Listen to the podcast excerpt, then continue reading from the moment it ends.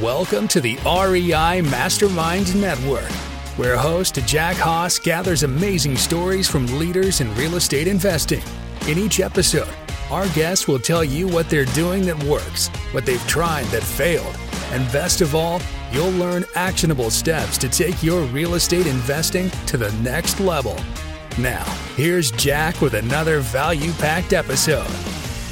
Brett Swarts is with me here tonight. And Brett, you can learn more about what him and his team is up to by going to capitalgainstaxsolutions.com. And we're going to dive into something that is relatively newer to my listeners, Brett. We're going to be talking about deferred sales trust and what everything has to do with this. And if you are concerned about capital gains when it comes to real estate investing or any high sale asset for that matter, this is the episode you're going to want to stay to the end. So, Brett, I really appreciate your time here tonight. Jack, thanks for having me. So, let's start things off. And I warned you, we're going to have to get a little nitpicky on this and, and dive pretty deep as to what deferred sales trusts are. Let's just start off as if I'm not aware of this at all. Uh, let's break it down for everybody. What is this trust? Yeah, uh, most most high net worth individuals they struggle with capital gains tax. So first, we're defining what we're trying to solve for. It's exiting something that's highly appreciated, and the tool that we use is called a deferred sales trust to defer that tax, like a 1031 exchange, like an IRA. And the neat part is once it's in the trust, you can diversify the investments, and you can purchase investments or different asset types at optimal timing. So it is a business trust coupled with a tax strategy or tax code called IRC 453. And it's those two com- combinations that allow you to defer tax to be a primary home, business, cryptocurrency, investment real estate, save a failing 1031 exchange. And then from that point on, invest the funds and receive back payments from the trust in order to pay tax when you receive it. So think of it like a delayed tax trust or think of it like an IRA or 401k, but it's for highly appreciated assets like million dollar plus deals. Okay. Could you break things down? Unless even now that you brought it up, the 1031 exchange is, is the obvious comparison there. What would be the big differences between the two strategies? Yeah, the biggest difference I would say for the 1031 exchange and the deferred sales trust has to do with number one, timing, right? Our parents taught us to sell high and buy low, not sell high and buy higher 180 days later. We call that the shotgun wedding with the 1031 exchange. And in fact, the 2008 crash taught us to make sure that we're not overpaying for properties prior to you know, values are going high and about to shift and have too much debt and not enough diversification. Whereas the deferred sales trust, you're able to dollar cost average, you're able to buy real estate at any time you want to and still remain in a tax deferred state. So, number one is the ability to do timing. Number two is the ability to be out of debt, right? Debt is your friend when the deal makes sense and you can leverage up, but debt is not your friend when prices are still pretty high and debt is going higher with interest rates and cap rates are still relatively pretty low. I'm talking about commercial real estate mostly right here, but it's really any type of asset. And so right now we believe it's a great time to be out of debt, to be diversified, to be liquid and be on the sidelines. Whereas the 1031, you're required to buy equal or greater value asset value, but also of debt replacement. And so that creates the challenge of staying in this 1031 loop where if the music stops, you could be in trouble. The next thing would have to do with the ability to eliminate estate tax. So most people think of a 1031 exchange, Jack, and they say, you know what? Swap it you drop and then get a stepped up basis and I'm tax free or my kids are tax free. That's amazing. Not so fast. It's your cap gains tax free. Yes, if they can sell at a new adjusted basis, stepped up basis, but you're not estate tax free. Estate tax has to do with 40% any of anything above 24 million married, 12 million single. So you got to really clarify what you're solving for. Whereas the deferred sales trust, you can move funds outside of the taxable estate, eliminate that estate tax, and that's a powerful way to create and preserve wealth. So those are just three there. We can dive into more if, if you like as well. Yeah, it's really interesting. Could we back? You mentioned you're passing this down, your inheritance. We're all seeking that generational wealth that is is something that most real estate investors are after could you essentially defer these gains indefinitely using this trust the answer is it depends but the typical way we do structure it is we do 10 year increments Whereas, whereas let's say it's a $10 million sale of let's say Bitcoin and you would have, we, you would have paid 4 million in tax. We're going to keep all 10 million in the trust. We're going to defer all that 4 million. You're going to live off the interest. As you receive interest payments, you'll pay tax on that ordinary income. But as long as you don't dip into that $10 million principal balance, that's in a deferral state. And every 10 years, you can renew this promissory note. See, the person has become the lender. They sold the assets to the trust in exchange for a promissory note, 100% financing. And the ultimate trust sold it to the ultimate buyer and received cash. And that's how it establishes a new basis. But every 10 years, you can re- renew the promissory note and push it out for another 10 years of the principal remaining intact. You can also take principal interest. You can take P&I. You can do lower amounts of interest. Our interest rates are typically around five to eight percent net of the recurring fees, and that's a cool thing. But that's on the full 10 million versus like six million after tax. Now, as far as the living trust is concerned, you can have the promissory note as a part of your living trust, which can pass into your heirs, and they can continue the tax deferral as well. So, yes, there is a way to continue to go long term with these trusts. With all of that, you mentioned cryptocurrency. I would imagine there's been quite a bit of change in the market to make this more of attractive. What are you seeing in the market conditions, whether it's real estate investing, cryptocurrency, or other investment strategies that have changed the landscape in your world? Absolutely. And the majority of our deals are business sales and real estate deals.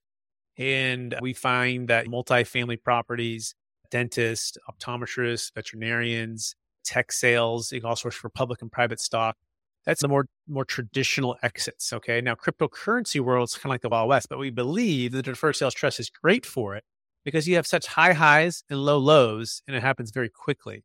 Right. So for example, we helped the client, she bought Bitcoin for 50,000 and it went to 50 million, exit at 54,000 a coin, 5 million and deferred 1.85 million of tax.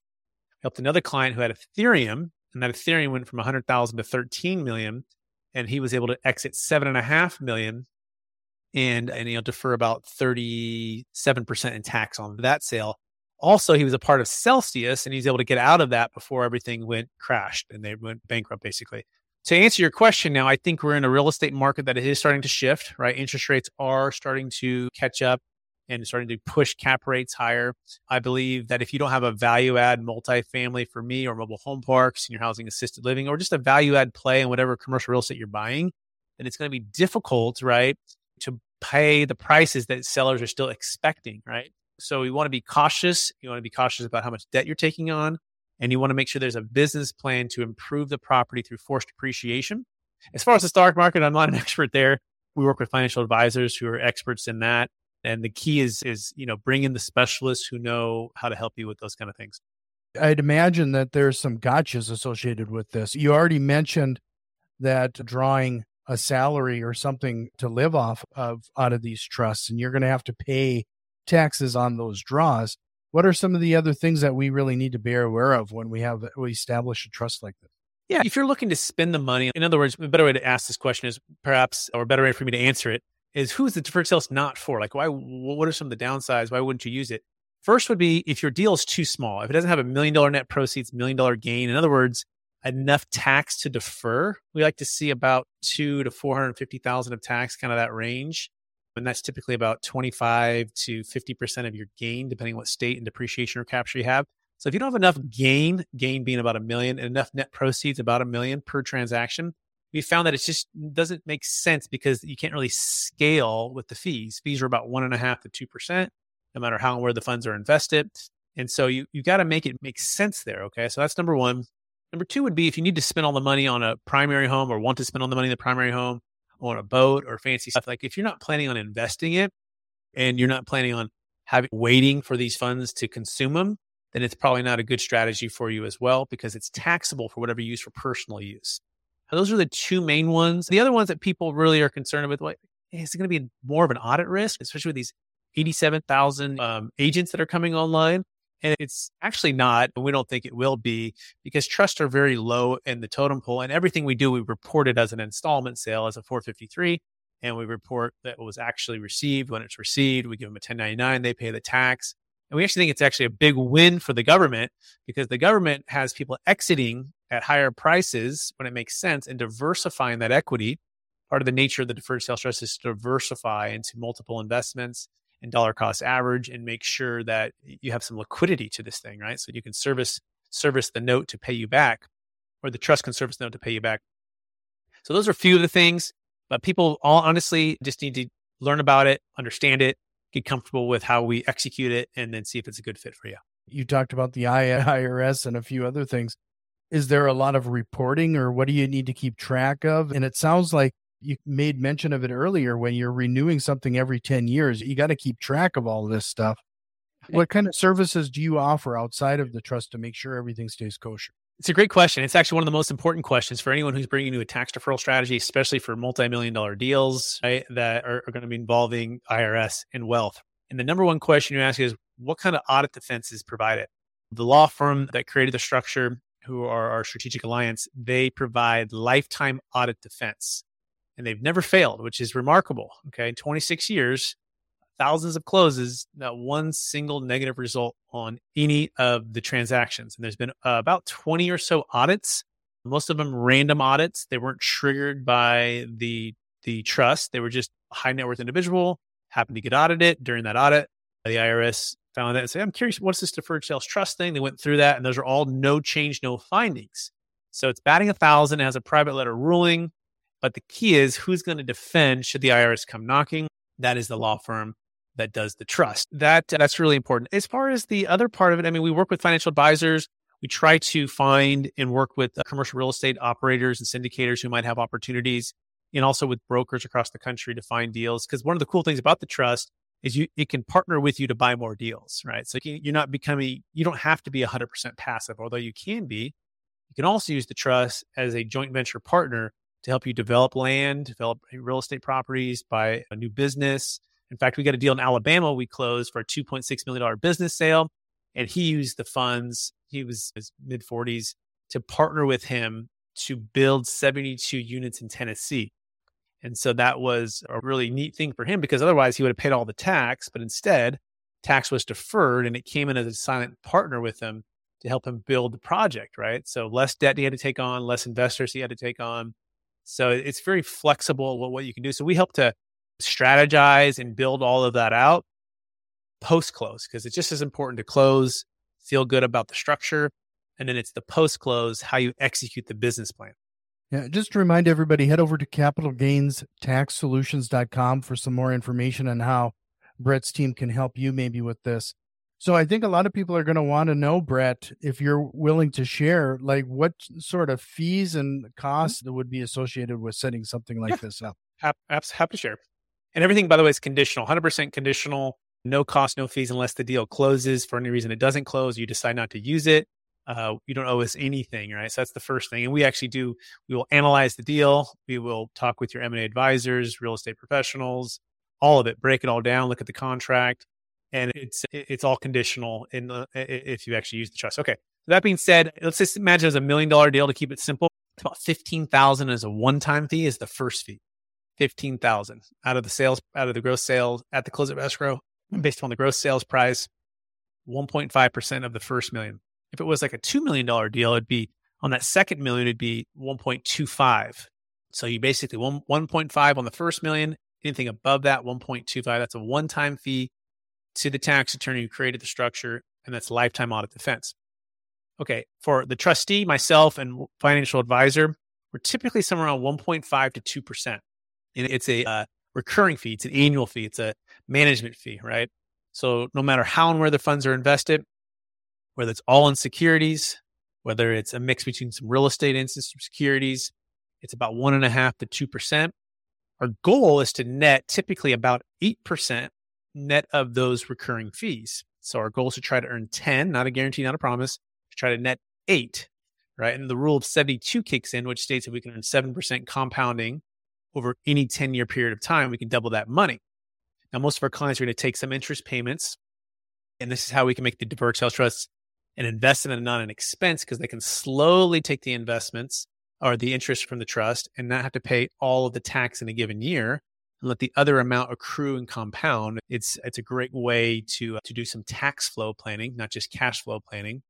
The other thing that you can do is to offset this expense or make this deferred sales trust an investment, not an expense, is to I, will ideally buy low, right? Buy when the market makes sense. So you're buying a good deal. But also, if you're actively involved in buying that deal with the trust, you can get a new depreciation schedule, which is a powerful way as real estate investors ourselves. We want to be able to offset the cash flow with the depreciation. Now, you don't get the full depreciation schedule the way we structure. It's about 80%, but it's a great way, especially if you've owned multifamily for 27 and a half years or commercial for 39, to reset, right? And start to get some of that, the way to lo- some loss to offset that cash flow. So those are just a few ways to make it an investment, not an expense. And, and that's, those are the fees. Okay. Yeah. When you're talking about the dollar amounts that you are talking, that sounds very reasonable, frankly. When you're talking about this earlier, for some reason in my mind, when you said trust, I expected one account, but it, it sounds like you essentially you establish a different trust for each transaction. Is that fair to say? So the opposite. So it's one trust, although we might have a second trust if it's uh, if it's above 10 million, basically on a married couple per year, and they're they have their ultra high net worth above 24 million.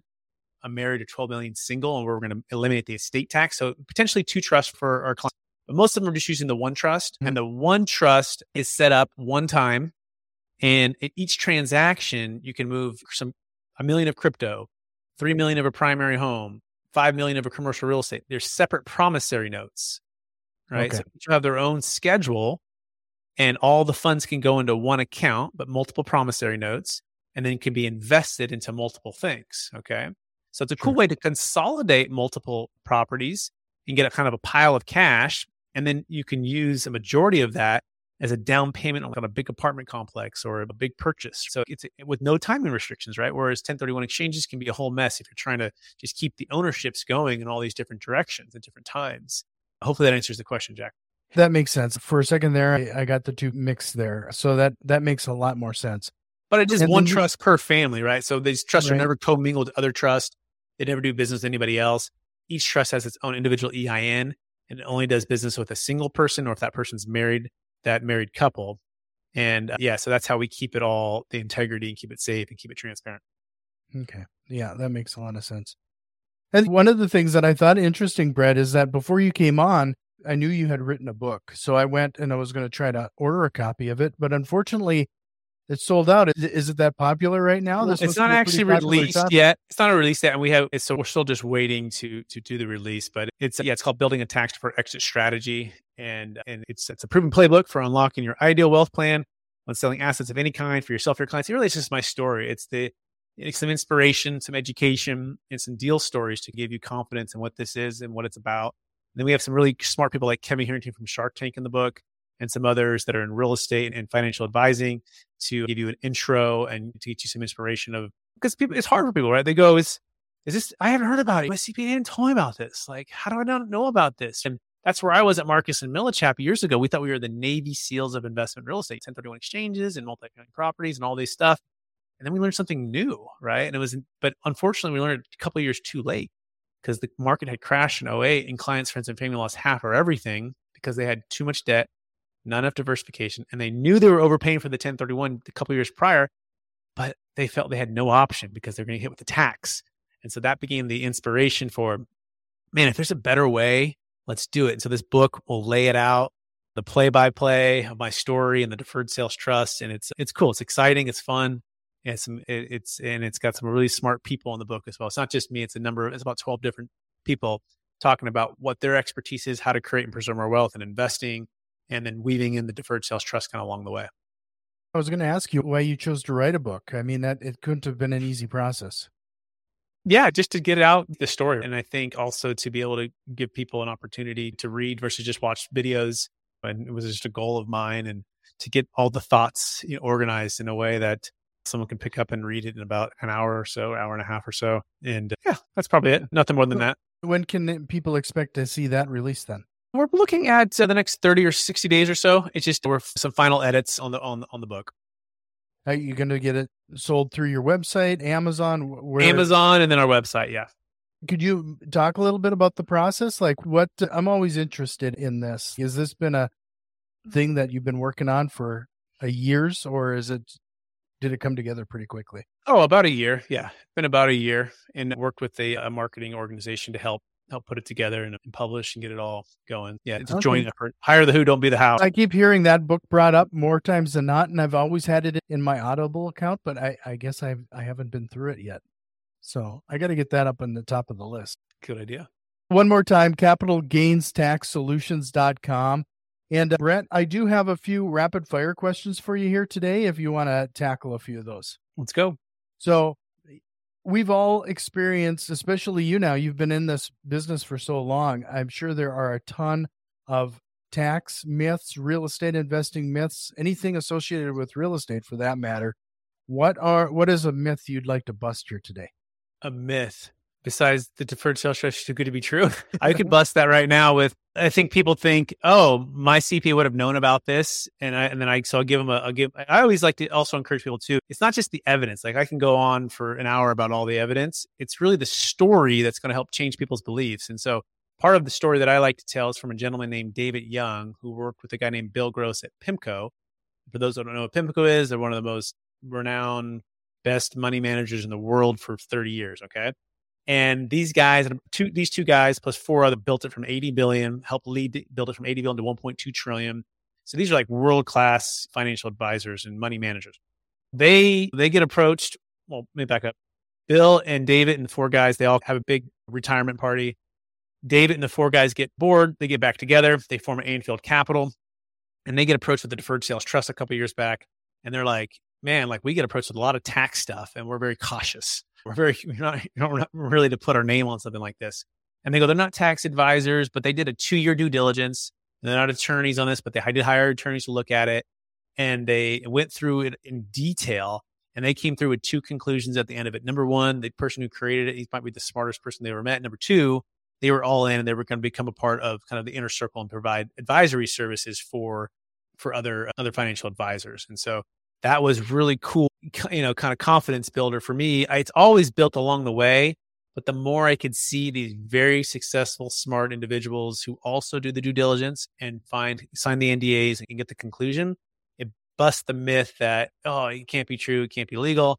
And yeah, so the question is if it's good enough for David Young and his legal uh, one one of the things that I think is really interesting is what you just said there is the is it's amazing for I like I mentioned to you I've, I'm exceeding 400 episodes of this podcast and it's amazing how many things still pop up that I haven't heard about for the most part and it, it just shows that I'm sure that there are multi multi millionaires that have been using these tools for years that just it's just not readily known about in the real estate investing world or just in general.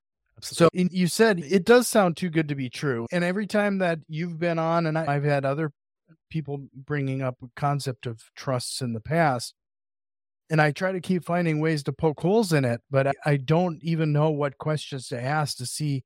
It does sound too good to be true. And every time I bring up an objection, it typically gets knocked down when it comes to to trust. Is, is, there anything else that maybe I'm missing? Every time I, like I said, oh, you got to ride the bike, right? It's like anything. You, until you ride the bike, you're going to be uncomfortable riding the bike.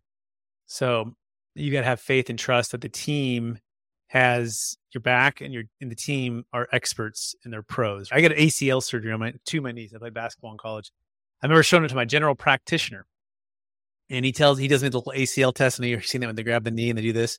And he's a general practitioner. He's very, I really respected him. And I just signed my scholarship. I'm all excited, Jack. And I'm like, I'm to play scholarship. I got it. Boom, all boom.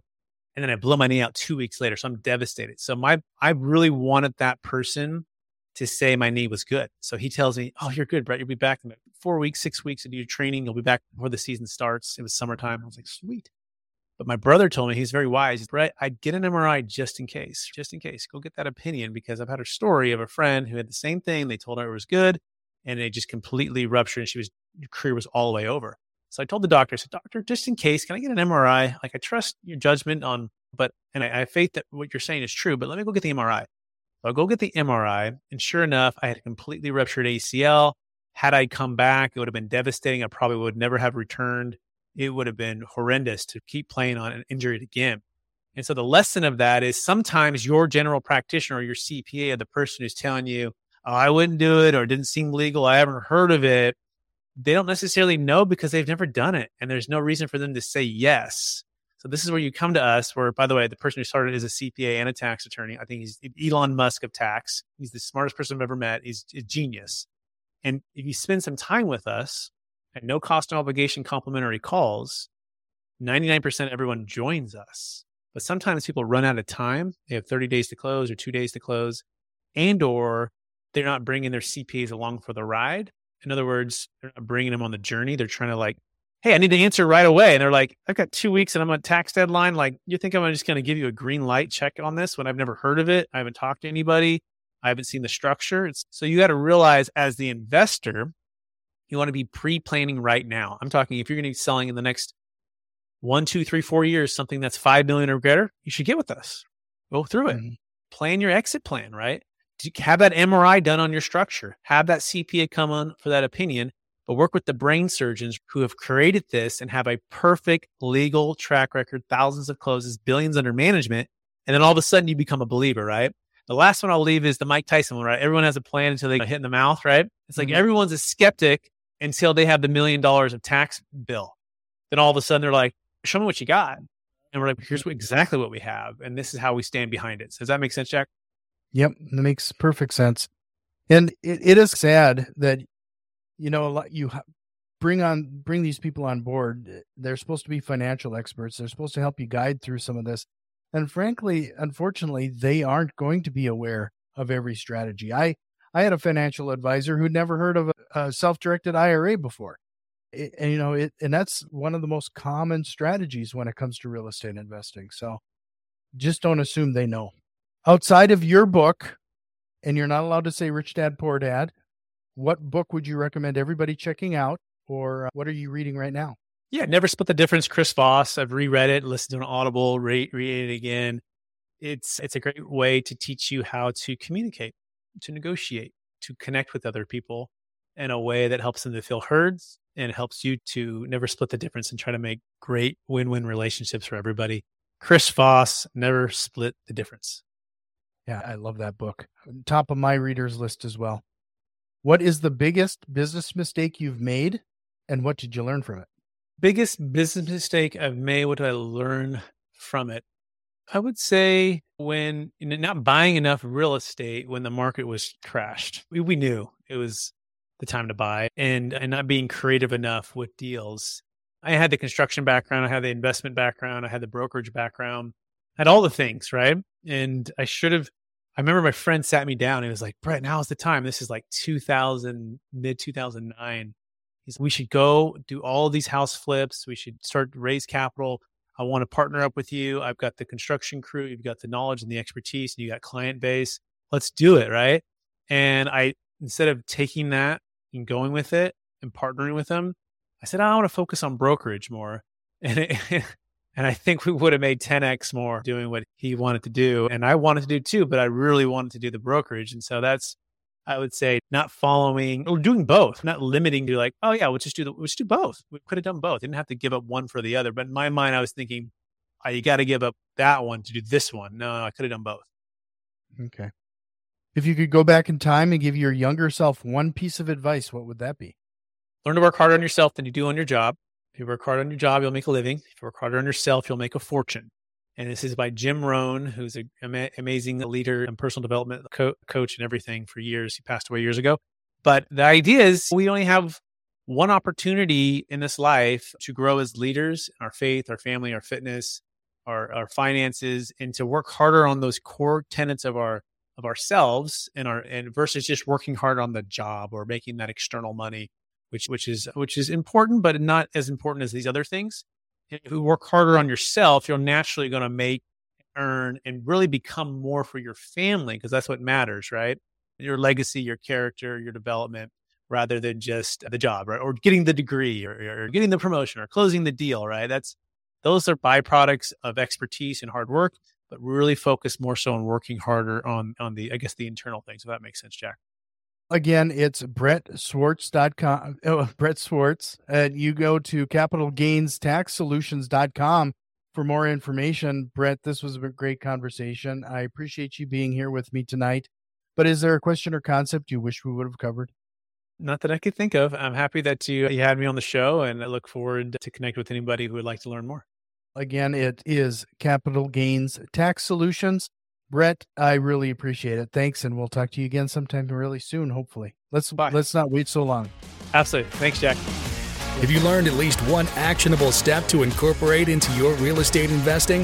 If so, please consider returning some of that value by leaving a positive review, subscribing to our YouTube channel, or joining our growing network on Facebook and Twitter.